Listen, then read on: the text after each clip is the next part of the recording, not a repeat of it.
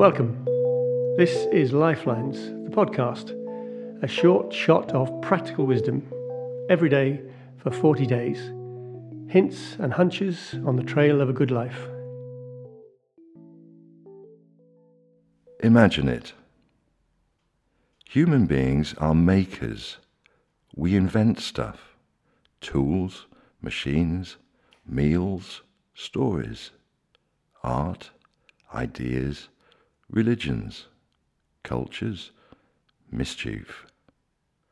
Our capacity to create came in a cognitive revolution around 70,000 years ago, according to historian Yuval Noah Harari. And creation is one of the things that marks us out.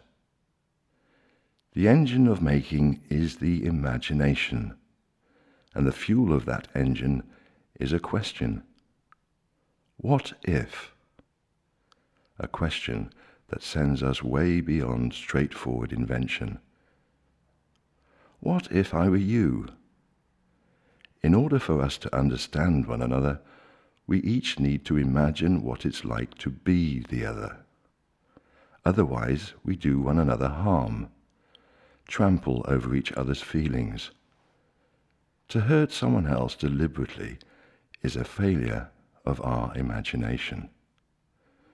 When we cry at weddings, view movies, watch our children play, we are imagining life through someone else's eyes.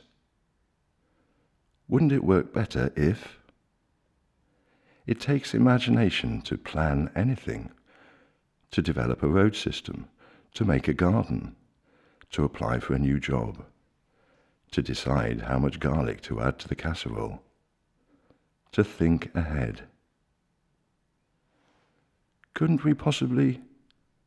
Our ability to hope is embedded in the imagination.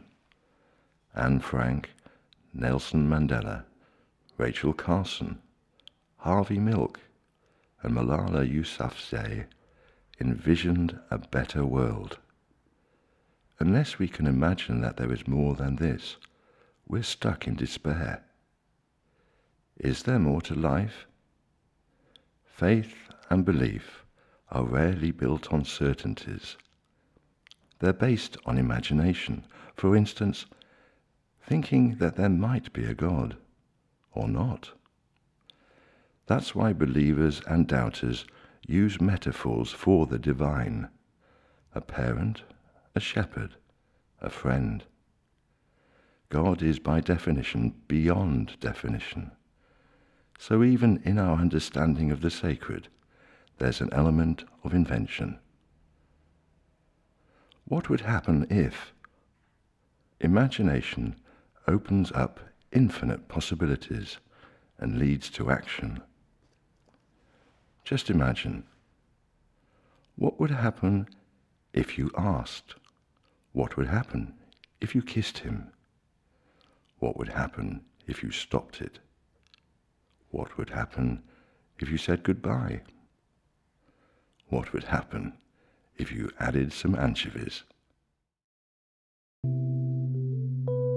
Lifelines is also a book, a collection of notes on life and love, faith and doubt.